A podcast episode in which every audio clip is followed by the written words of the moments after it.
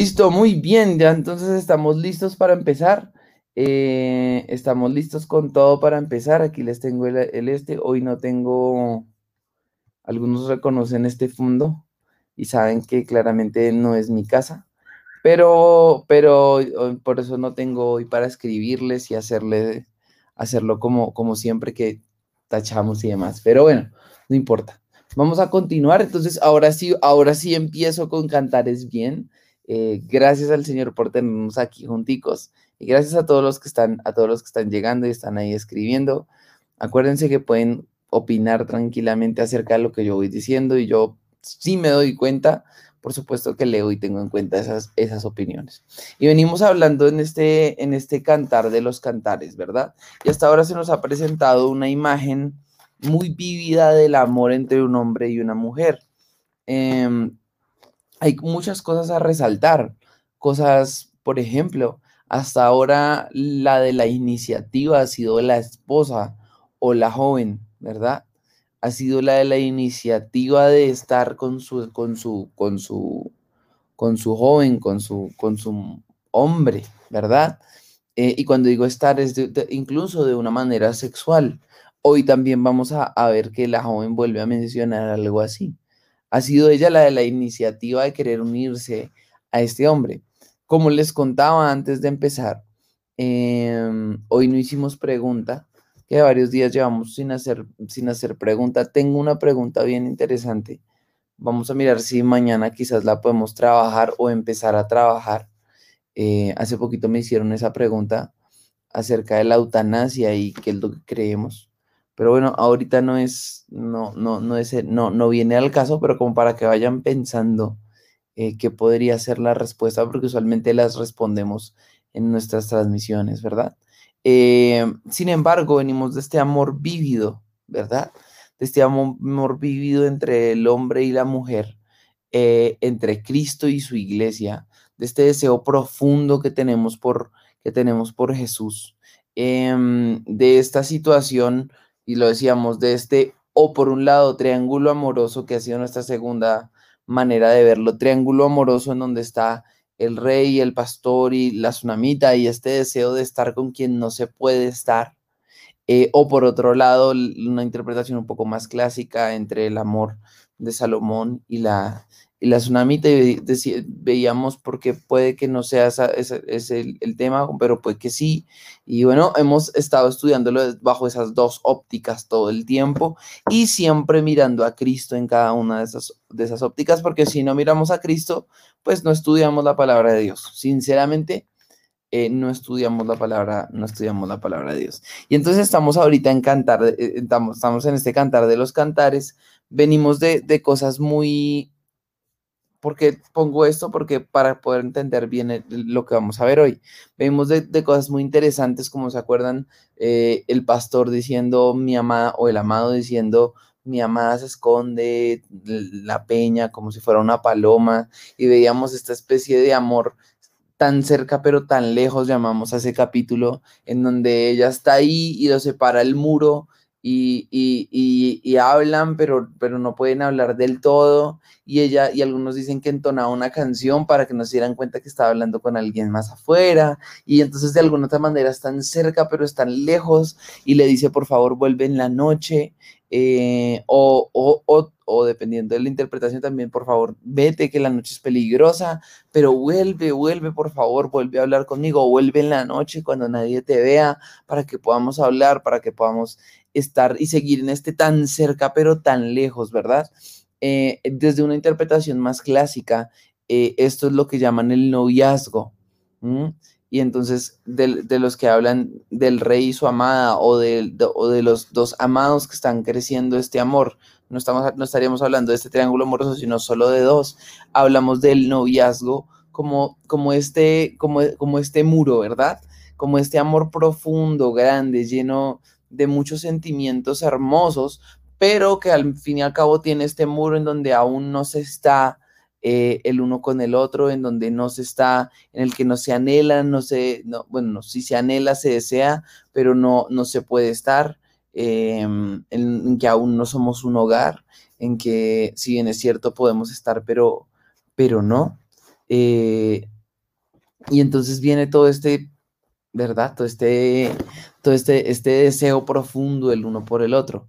Si ustedes recuerdan una relación como la de María y José, ¿verdad? Los, la mamá de, Jesús y, y, obviamente el papá adoptivo de Jesús, llamémoslo así, de María y José, ellos estaban ya casados, pero usualmente se tomaba un, tiempo un razonable, más o menos un año en el cual estando casados seguían viviendo por aparte, seguían teniendo una relación como de noviazgo, estando ya, estando ya casados. Y es por eso que la Biblia los habla como, como, como, no necesariamente como prometidos, sino como esposos que nunca se habían unido el uno al otro y que no estaban al lado del uno del, uno del otro. Entonces era algo como, uno no entiende ese, ese, ese concepto hasta entender muy bien cómo se trataba en ese tiempo el, matrimonio. Y por eso José dice, me voy a divorciar de ella. Y dice, pero ¿cómo así divorciarse si no están juntos y nunca se han acostado?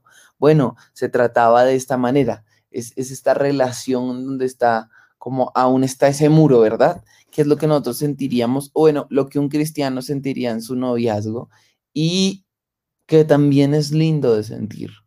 El mundo hoy en día no, el mundo hoy en día pues sal, viaja con tu novio, haz lo que quieras, acuéstate con él, eh, vive tu sexualidad libre con, esa persona y, ya tal cosa como el muro, ¿no? De hecho, yo me voy a vivir con mi, me puedo ir con, vivir con mi novia, me puedo ir a vivir con, con mi novio, dicen algunas, eh, y nos vamos a vivir y, y probamos llamémoslo las mieles del amor, de lo que es vivir juntos, y si no funciona nos separamos y después consigo otro novio y me pudiera vivir con él, y si sí funciona y si me caso. Entonces, si se dan cuenta, no está este muro, no está este deseo de estar el uno con el otro, este anhelo de, de, de unirse el uno al otro y de entrelazar sus vidas, porque al fin y al cabo se puede hacer y se puede romper eventualmente, pero no es la perspectiva bíblica. Entonces, muchos de esa interpretación hablan de esta primera sección como el noviazgo, en donde vemos eh, expresiones de deseo, pero es un deseo aún no cumplido. Y eso va a pasar en este 3 del 1 al 5. Este deseo aún no, aún no cumplido. Em, podríamos llamar ese mismo noviazgo y transportarlo para la iglesia en estos tiempos sí podríamos llamarlo ese noviazgo. Em, hay una razón por la cual, y se, y se los dije hace, hace unos capítulos, em, el cristiano desea el, regreso, del retorno de su rey. No es para que se acaben los momentos difíciles. Eh, yo sé que en la palabra está escrito que ya no habla llanto, ni tristeza, ni dolor. Pero el cristiano no anhela, no anhela que Jesús vuelva solo para que se acabe el dolor. Ay, ya que se acabe el dolor y Jesús vuelva. Ese no es el, ese no es el corazón detrás del cristiano. El corazón detrás del cristiano es, muy diferente. Eh, yo quiero que Cristo vuelva para estar con Él por siempre. Ah, pero es que tú estás ahorita con Él. Sí, yo estoy con Él ahorita, es cierto pero en ese momento nos uniremos de una manera mucho más profunda y ya nada nos podrá eh, nunca ni siquiera eh, separar, ¿verdad? Cuando Él vuelva y yo me encuentre con Él en, los aires, cuando Él me escoja de entre, de entre los, que, de los, de que son, cuando Él me dice, ten, ten tu entrada a mi reino celestial y se una conmigo como iglesia. Y es ese, ese anhelar el que hemos puesto siempre comparativo en todo este tiempo, dentro de ese, llamémoslo noviazgo, dentro del noviazgo cristiano. Eh, les, voy a, contar una historia eh, mía, ¿verdad? Que, yo pensé y después se la mencioné a mi esposa y dijo, yo pensé lo mismo. Eh, cuando fuimos al lugar, que fue un lugar hermoso, nos ayudaron con ese lugar Lita y Miguel.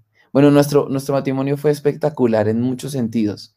Eh, muchísimos hermanos fueron, eh, yo no sé cómo decirlo, geniales, geniales en, en, Dios movió el corazón de muchas personas, de Osquitar, de, de y Ángela, de Lita, de Miguel, de Carlitos, de Carmenache, de, de muchísimos, de todo mi, bueno, muchísimos, muchísimos de todos ustedes fueron supremamente especiales de Judithcita y Nelson. Bueno, son mejor dicho, si me pongo aquí a mencionarlos, se me acaba. Ay, no me mencionó, también usted está ahí entre los que estoy pensando. Mucha gente muy especial, muy amorosa, que nos ayuda en muchísimas cosas, eh, con las cuales, personas de las cuales estamos profundamente agradecidos. Pero entonces una de esas fue el lugar. El lugar fue lo primero que conseguimos, a pesar de que lo más difícil de conseguir fue lo primero que conseguimos y, fue un lugar hermosísimo. Algunos lo alcanzaron a conocer y, estábamos ahí y el, y el, encargado nos estaba contando, no, aquí las parejas la pasan genial, esto es genial, no sé qué. La última pareja que se casó, no, ellos no se querían ir, se casaron como en la tarde, nos contó esta historia, ¿no? Se casaron como en la tarde y eso se quedaron aquí en la fiesta hasta más de las 3 de la mañana. Ellos no querían irse de aquí, eso, ¿para qué querían irse? No, ellos estaban pasando la deliciosa, eh, delicioso. Y por aquí Janet dice que sí fue testiga, sí, claro. Eh, y mm, ellos estaban pasando la delicioso, no sé qué. yo me volteé a mirar a, Ana María, no le dije nada, pero después le dije, ya dijo que yo me voy a quedar hasta las 3 de la, hasta las 3 de la mañana, queriendo yo, y, lo, y voy a ser muy sincero y muy honesto, queriendo yo estar con mi esposa, unirme con mi esposa. De hecho, em, eh, con Lolito y Caro nos llevaron a la casa en el carro, nos llevaron al apartamento la primera noche y, nosotros llegamos al apartamento eh, y, entrando al apartamento llamaron al teléfono a Ana María. Ay, no, no, no, qué pena, no queremos molestarlos, pero es que David dejó el celular del carro y me tocó bajarme a recoger el celular y vieron, no, David, nosotros lo imaginábamos ya sin ropa, sin nada. Y, y pues fue la risa porque es este anhelo y este deseo que se da en el noviazgo cristiano, es decir, ya casi, ya casi, ya casi, ya casi, ya casi, ya casi, ya casi, ya casi voy a estar con ella. Y no solo de una manera sexual, sino, sino de despertar al día siguiente y de repente mirar a la persona de tus sueños al lado tuyo. Eso, es una cosa hermosísima. Eh, ya no es algo, o sea, el tema, el tema sexual ya no es algo malo, es algo que Dios impulsa y ama. Entonces uno está bajo la voluntad del Señor y al otro día uno amanece, teníamos que amanecer muy temprano en la mañana porque ya nos íbamos a la luna de miel. Y, y, recuerdo que abrí mis ojos y yo dije, miércoles, yo estoy, por fin, por fin, por fin me casé, por fin estoy casado con, con Ana María, logré casarme con Ana María. Em, y, pasa la primera semana y, y a uno no se acostumbra a la idea de, de, que por fin está uno casado, de abrir sus ojos y decir, wow, eh, la mujer de mis sueños está aquí al lado mío, está ahí en la, en, en la, en la almohada así, con la boca abierta y ya sacando la, sacando la lengua toda dormida. Y para uno es la mujer más hermosa sobre la tierra en ese momento, así como está. Eh, y es este anhelo, ¿no? Anhelo que no entendía el otro señor que decía, no, ellos para qué se querían ir, no, esos tres de la mañana y seguían aquí, ni tenían ganas de irse, para qué se iban al otro lado, la estaban pasando rico y tomando y pasándola rico, no sé qué. Y yo le dije a Ana María, no, eh, ya después hablando, le dije, no, por más queridos que fueran mis invitados, eh, no, gracias, o sea, chao de aquí, porque yo quiero estar con mi esposa, yo quiero empezar a vivir mi vida de, casado, más allá de, lo, sexual. Y ese es el deseo que hasta este momento se ha pintado en cantares, hasta este tres, tres y pico. Y el deseo a lo que muchos, muchos que interpretan van a hablar en el versículo 6 en adelante, van a hablar de la boda. Pero entonces aquí en Cantares 3 del 1 al 5, eh, que continúa y termina este deseo, nos muestra algo que la que en el título de la Reina Valera y por la interpretación de lo que se lee se puede hablar como el sueño de una mujer, el sueño de esta mujer. Y pensemos que aún estamos en estas mieles del noviazgo, en donde no sabemos bien, em,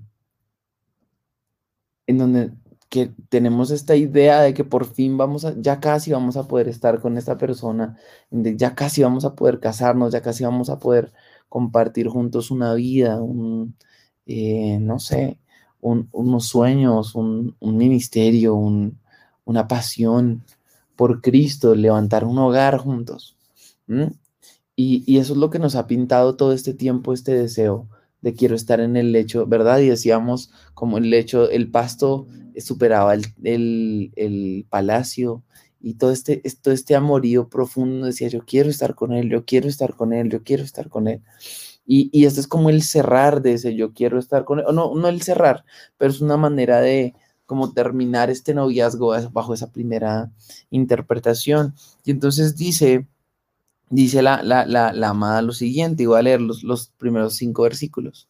Por las noches busqué en mi lecho al que ama mi alma, lo busqué y no lo hallé y dije, me levantaré ahora, rodearé por la ciudad, por las calles, por las plazas, buscaré al que ama mi alma. Lo busqué y no lo hallé. Me hallaron los guardas que rondan la ciudad y les dije, ¿habéis visto al que ama mi alma? Cuatro, apenas hube pasado de ellos un poco, hallé luego al que ama mi alma. Lo así, o sea, lo, atrapé, lo, atrapé, lo cogí, lo, lo dejé, no, y no lo dejé hasta que lo metí en la casa de mi madre y en la cámara de la que me dio a luz. Yo os conjuro, oh doncellas de Jerusalén, por los corzos y por las siervas del campo, que no despertéis ni hagáis velar al amor hasta que quiera. ¿Listo? Y, entonces vamos a, ver esta, esta interpretación, la interpretación detrás de todo, detrás de todo esto, ¿verdad? Eh, para mucha gente este estudio se puede volver eh, aburrido, mm, pero es genial. Verlo es, ah, pues a mí me, ha encantado, espero a ustedes también.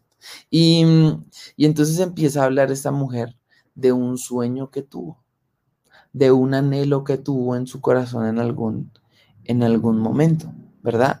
Em, y, y dice que estaba en el lecho y por eso muchos dicen que deja claro que, es, que era un sueño y por lo que le está hablando a las doncellas de Jerusalén también algunos dicen que por ese lado se puede interpretar y que esto no es un tema literal en donde ella salió a buscar a su amado, lo encontró, lo llevó a la casa de su madre y se acostó con él. Eh, uno, porque en teoría aquí no están casados. Dos, porque una mujer sola a esa hora de la noche se le tomaba, y, lo hemos visto, se le tomaba como una prostituta o como una ramera. De hecho, en Proverbios hay un versículo que deja eso eh, más bien claro, Proverbios 7 del 10 al 12, en donde dice, eh, como es escandalosa y descarada, nunca en sus pies reposos en su casa, unas veces por las calles y otras por las plazas, siempre está el acecho en cada esquina. Entonces, eh, más o menos el decir ella que ella salió sola a esa hora de la noche por medio de las plazas y cuando ella habla de que eh, de calle en calle o de, de, la calle y por las plazas se refiere a los lugares concurridos, en las secciones en donde se, donde se interceptan las calles y eso no era bien visto a, esa hora de la noche que una mujer estuviese sola, sin acompañante, eh, preguntando por el que ama usualmente se le tomaría de esa manera. Y, tres, bajo el punto de vista de la segunda interpretación, es muy difícil que ella haya logrado salir del, castillo sin que se haya dado nadie cuenta para, para hacer esto. Entonces la mayoría está diciendo, este es un sueño que ella tuvo en medio de la noche, en medio de sus pesares. Es, como cuando uno imagina, no entre dormido, pero eh, se acuesta uno y empieza a imaginar cosas que pueden llegar a pasar, pero puede que no lleguen no lleguen nunca a pasar. Y entonces eso es lo que está pasando en este momento. Y ella empieza, ahora van a haber varias cosas que llaman, que llaman mucho la atención. Y es una de esas cosas que llama mucho la atención, y no sé si lo están viendo ahí, es... Exacto, muy bien, a ver si lo puedo hacer. Eh, no, no sé por qué no me está dando.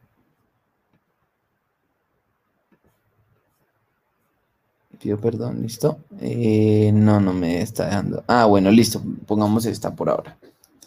Eh, una de esas cosas eh, que llaman la atención van, van a ser varias cosas. Una, por ejemplo, la expresión el que ama mi alma. Porque ustedes, ustedes ven hasta el versículo 4, va a mencionar cuatro veces al que ama mi alma. cuatro veces va a decir, aquí está, al que ama mi alma. Y me dije, me levantaré ahora y rodearé por la ciudad y por las calles y buscaré al que ama mi alma. Y otra vez en el versículo 3, habéis visto al que ama mi alma. Y en el versículo 4, hallé luego al que ama mi alma. Y entonces esta mujer está siendo profundamente enfática en dos cosas. Uno, la búsqueda. Y dos, ¿quién es la persona la que está buscando? Y ahora vamos a verlo desde el punto de vista de Cristo y de la iglesia, que al fin y al cabo es lo más importante que podemos ver hoy. Porque vamos a hablar de esta iglesia que tranquila y directamente puede decir que Cristo la ama. Es el que ama la palabra, y ya se los digo porque la tengo aquí subrayada. La palabra en hebreo es un nefesh, creo que es algo así, y habla de alma o de vida.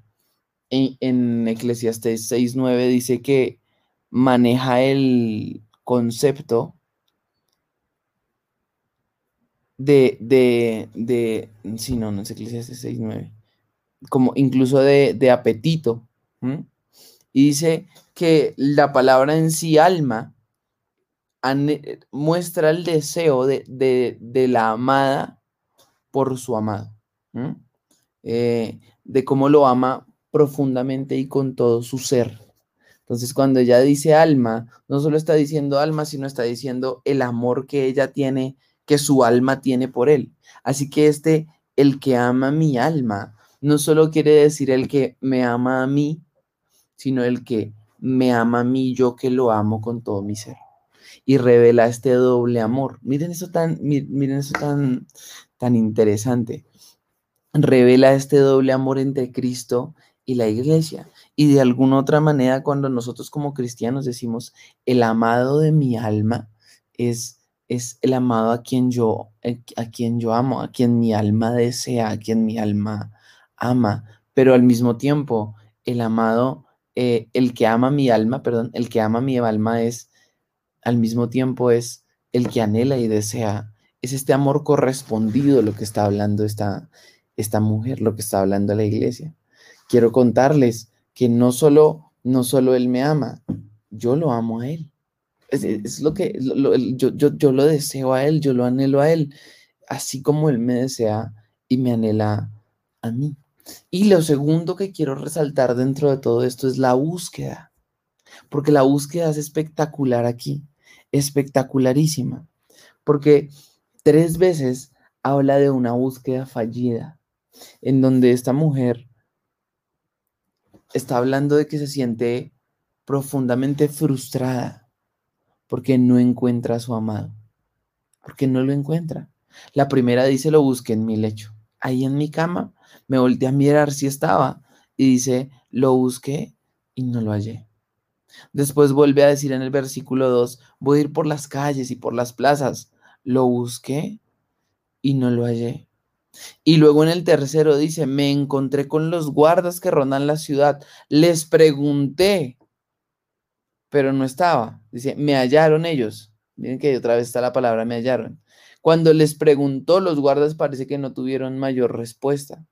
Y justo después, dice, justo cuando pasé de ellos un poco, sea, después de la, de la, de la tercera frustración de buscarlo en la cama, luego de buscarlo en las plazas, luego de preguntarle a los guardas y no tener respuesta de ellos, justo después de esa tercera frustración, entonces dice, pasé de ellos un poco y lo hallé. Otra vez la misma palabra de hallar. Y lo encontré. ¿Encontré a quién? al que por cuarta vez está diciendo, al que ama mi alma. Lo encontré, lo encontré. Mi búsqueda dio frutos. Mi búsqueda dio frutos. Y entonces ahí es cuando ella dice, entonces lo agarré, me hacía él, lo tomé y lo abracé y no lo dejé ir. Y esas palabras con las cuales ella está diciendo este, no lo dejé, e, es, es, es algo así como no lo dejé ir o no lo dejé abandonarme o lo, lo protegí es más o menos la, palabra, lo protegí con mis brazos, me hacía él, lo atrapé, es la palabra, es lo rafab, em, lo atrapé, lo tengo, aquí está, por fin lo encontré, y, habla de esta búsqueda eh, infructuosa que tuvo para buscar a su amado, ¿sí? Aquí hay algo que yo quiero aclarar, porque a veces como cristianos eh, decimos cosas que si bien es cierto pueden salir, mejor dicho, yo puedo tomar este pedazo de la Biblia para hablarles de algo, pero no necesariamente quiere decir que ese concepto sea bíblico, puede ser que esté más bien malinterpretando este pedazo.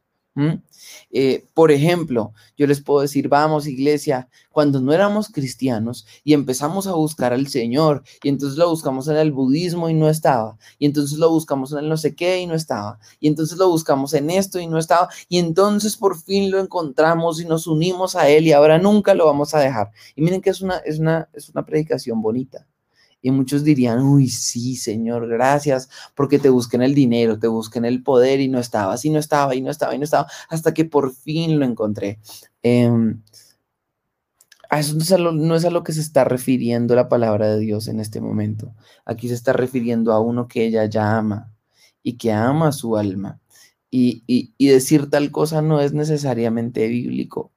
Mm, ¿Por qué digo que no es necesariamente bíblico? Porque en la palabra está escrito que Él nos amó primero y Él nos buscó primero. Así que toda búsqueda que haya salido de nosotros no es porque nosotros empezamos a buscar eh, sin saber a dónde íbamos, sino más bien era porque Él nos había buscado y nos estaba impulsando a encontrarle. Así que eh, se vuelve hermoso verlo aún más de la otra manera, ya no como yo quise, sino Él quiso que yo quisiera. Él quiso que yo buscara. Él empezó a enamorarme aún sin yo saber quién era Él. Empezó a susurrarme al oído y en algún momento encontré, es esto, es este, el, es este mi amado, es este el que ama mi alma, pero Él me amó primero, no yo a Él, Él a mí. Eso es lo que, eso es lo que denominamos gracia. Eso es lo que denominamos gracia, Él a mí. Él me amó. ¿Por qué razón? No tuvo ninguna razón. Él a mí me amó primero y entonces yo lo amé a Él. Algunos unen este, este pedazo con el anterior en donde le dice al amado, vuelve en la noche, ¿se acuerdan? Vuelve, vuelve en la noche cuando te vean para que podamos hablar. Y dice, y lo busqué en el lecho y ya y no estaba. Y no volvió y entonces yo salí a buscarlo. Entonces dicen, no volvió mi amado, pero entonces yo salgo por él yo salgo por él a buscarlo. Y vamos a encontrar algo parecido en el versículo 5, pero a la mujer le termina yendo mucho eh, más mal. Algunos dicen es posible que ella esté imaginándose para cuando, de cuando estén casados, porque dice que lo buscó en su lecho y no estaba, y el amado no tenía por qué estar en el, en el lecho, pero para otros es más una expresión.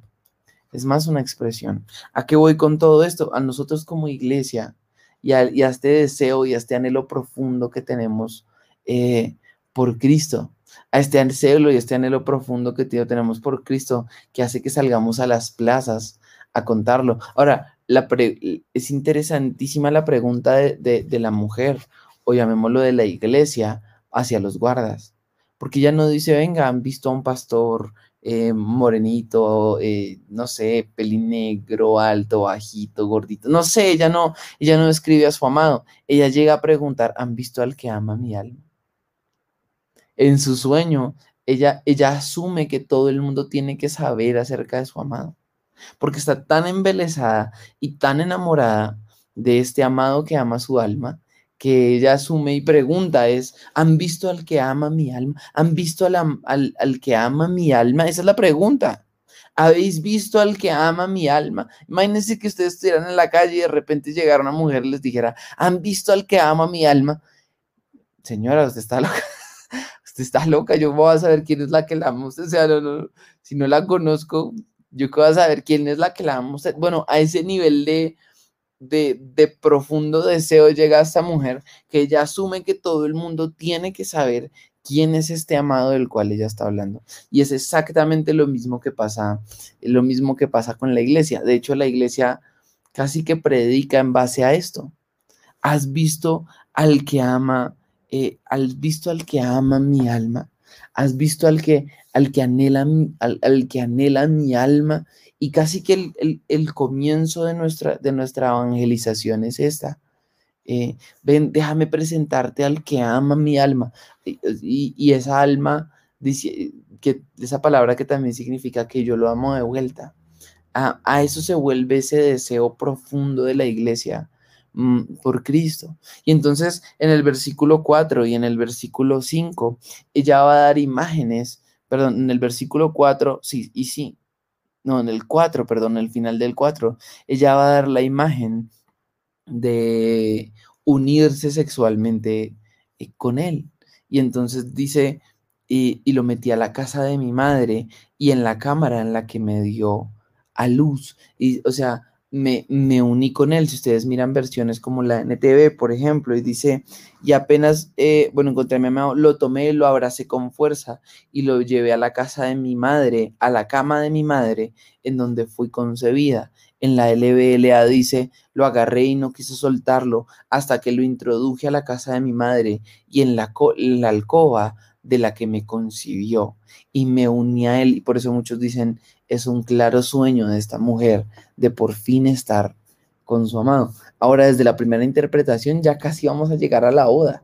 O sea, ya casi se va a cumplir este deseo y este anhelo que tenía esta mujer de estar con este, con este hermoso, hermosísimo amado. Y lo hacía y lo tomé y lo agarré hasta llevarlo a la casa de mi madre, hasta llevarlo a la cama de mi madre, en donde yo fui, en donde yo misma fui concebida. Y nos esperan en adelante unas, yo, yo miraba ese libro de cantares y yo decía, Señor, ¿qué voy a decir aquí? No porque, no porque, eh, no porque esté mal o porque no tenga una interpretación, sino porque la imagen es sumamente, es sumamente sexual.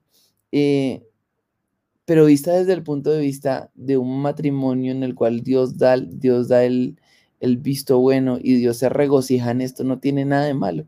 Pero como el mundo ha torcido tanto, yo, yo leía eso yo decía, no, yo cuando llegué aquí, qué incomodidad va a ser hablarle a los desentrañadores, hablarles de este tema. Pero después yo decía, no, no es, no es nada malo, no tiene nada malo, es espectacular. Y ah, muestra el deseo y el anhelo de la iglesia por su Cristo y de Cristo por su iglesia y del esposo por la esposa y de la esposa. Mm, por su esposo.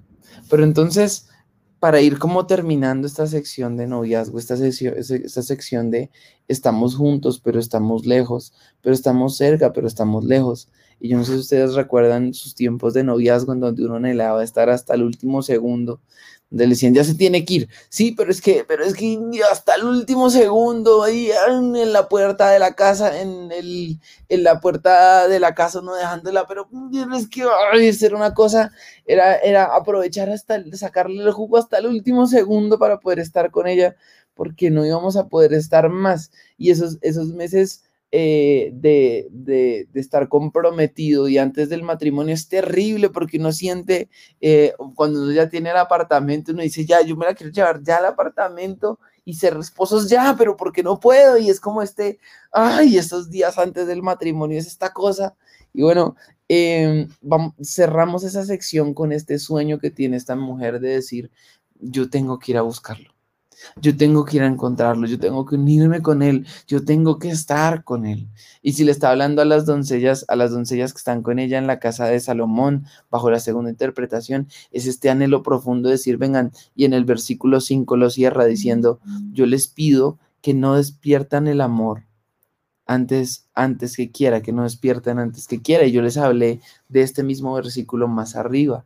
Uno, y, ese día le hablamos a los jóvenes y les dijimos pilas, porque si bien es cierto, el amor es hermoso, se tiene que despertar en el tiempo correcto y bajo la persona correcta, con la persona correcta, de la manera correcta.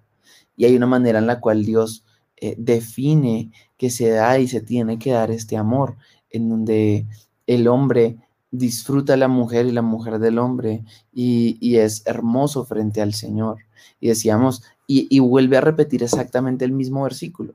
Y decíamos bajo la segunda interpretación es, por favor, no me, no, me intenten despertar el amor por Salomón si yo no lo amo. Eh, y ella les habla de este amado con el cual sueña todo esto y les dice, por favor, no intenten, y si lo miramos como el mundo y si lo viéramos como Cristo, por favor, no intenten despertar en mí un amor que ya no tiene por qué estar el amor por las riquezas o el deseo por este hombre que no es mi Cristo.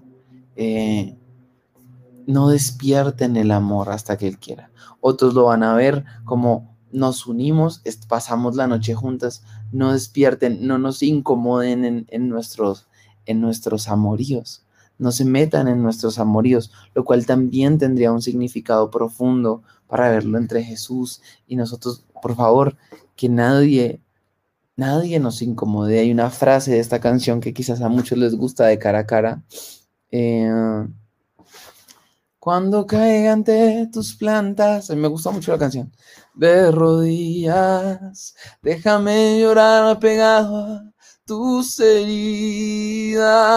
Y dice, y que pase mucho tiempo y que nadie me lo impida. Que he esperado este momento toda mi y entonces eh, ahí Marcos Vidal lo que pinta es la imagen de por fin me encontré con él y quiero llorar, o llorar pegado a sus heridas y que nadie me incomode en hacerlo, porque toda mi vida he esperado estar aquí, en este momento, frente a él. Y eso es la imagen que está dando Cantar de los Cantares, eh, en la que podríamos hablar del versículo 5.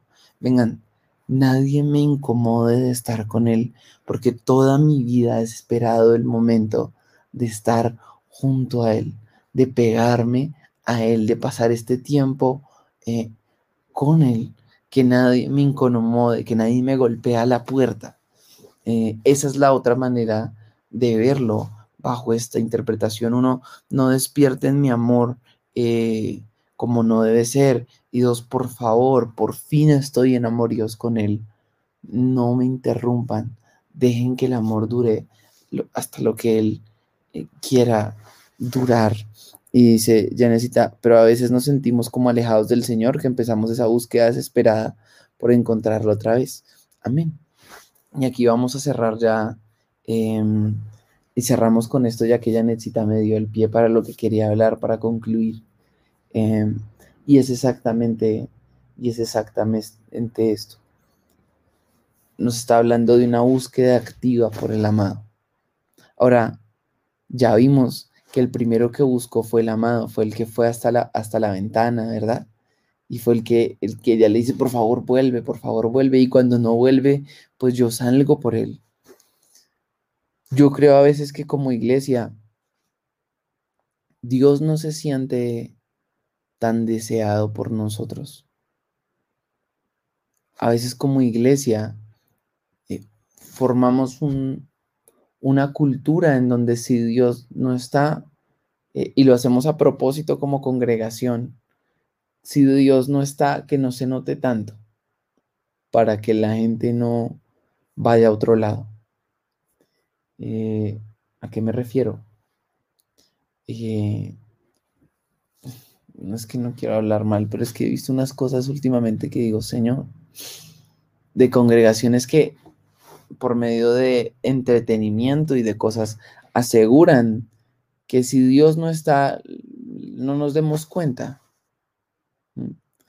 Pero ese no es el caso de Cantares.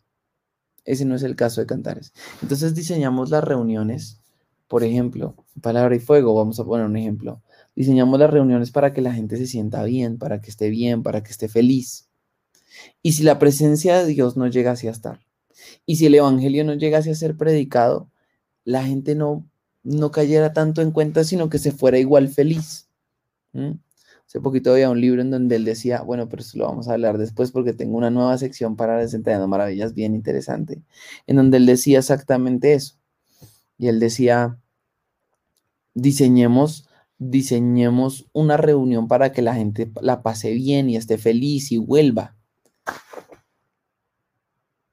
Y si el Espíritu Santo no llegase a moverse, o si simplemente decidiese no estar, es la pregunta. ¿Nos daríamos cuenta? Como, como iglesia, si el Señor estuviera enojado con nosotros como congregación y se apartara, ¿será que nos daríamos cuenta o estaríamos demasiado felices el uno con el otro? Pasándola rico, saltando en la alabanza, y no nos daríamos cuenta que estamos encendiendo un fuego extraño, un pan de la proposición que no funciona y que simplemente Él no está.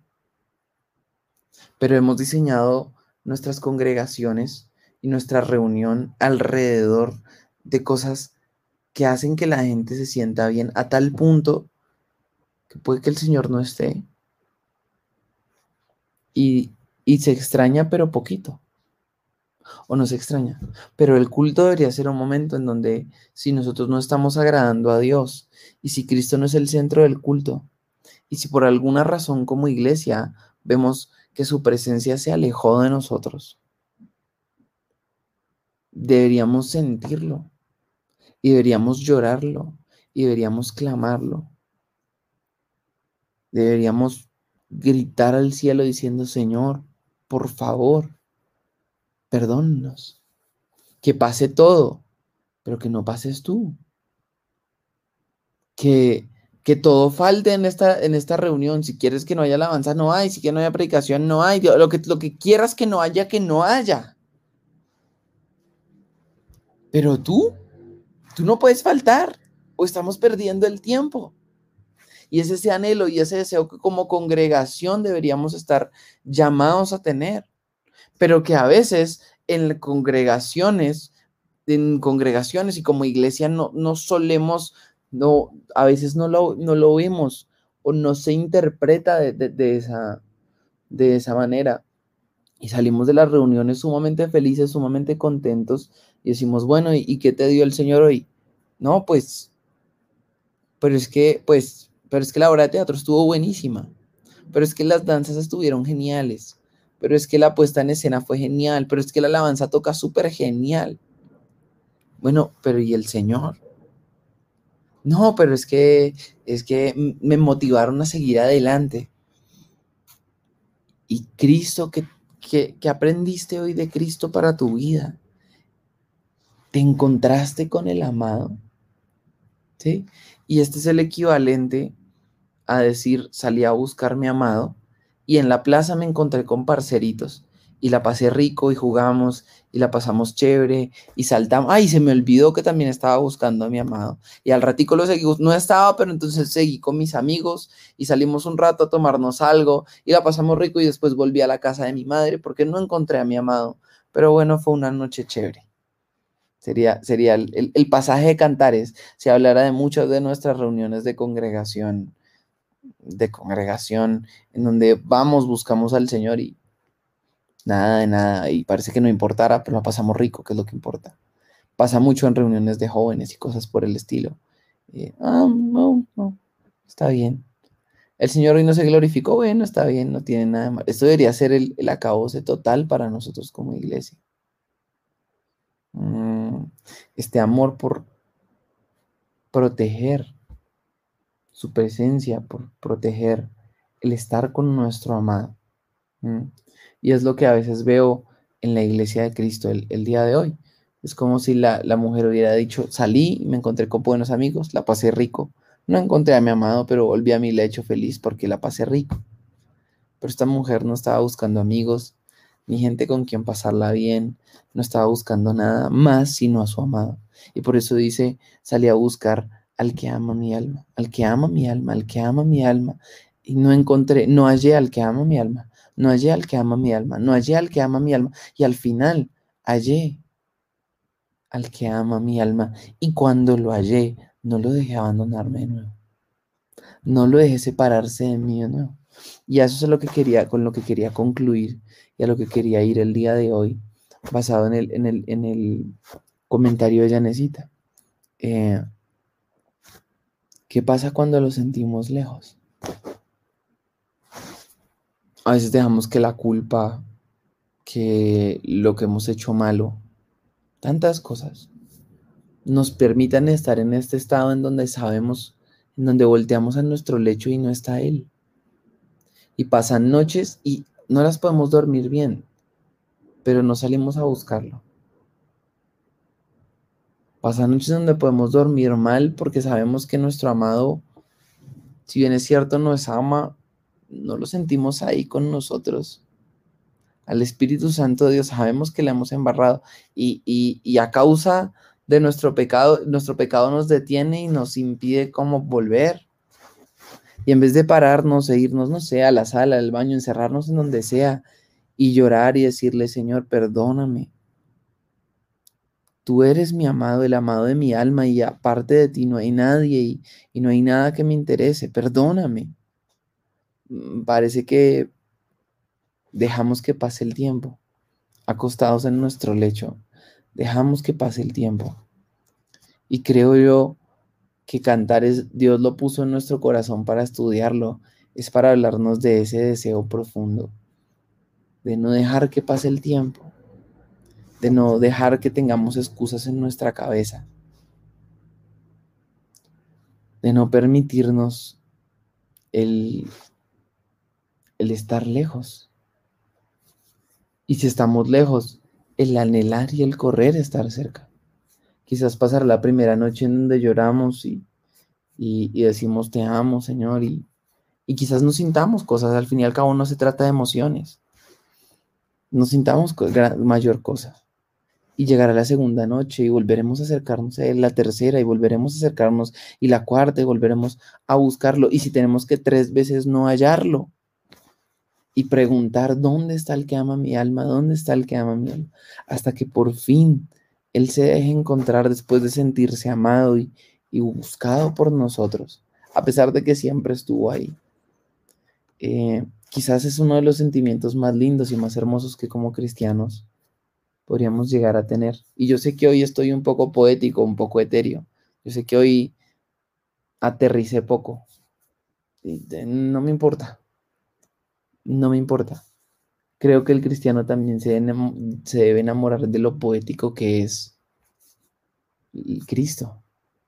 Creo que el cristiano también se debe enamorar de lo poético que es este amor, de ir más allá de siempre condensarlo y enamorarnos de lo poético que es un amor que no merecíamos, una gracia que no merecíamos, un favor que no merecíamos, siendo derramado completa y totalmente por nosotros, pero que también anhela de nosotros nuestro corazón. Y por eso esa alma que busca hambrienta, el que ama, mi alma hambrienta. Hermosísimo, ¿no les parece? Em, no queda más sino decir, hoy nos empujo a salir a correr a buscarlo. Nos empujo a preguntarlo por las plazas y no está ahí. Nos empujo a correr a la palabra de Dios y a la oración hasta encontrar más de Él.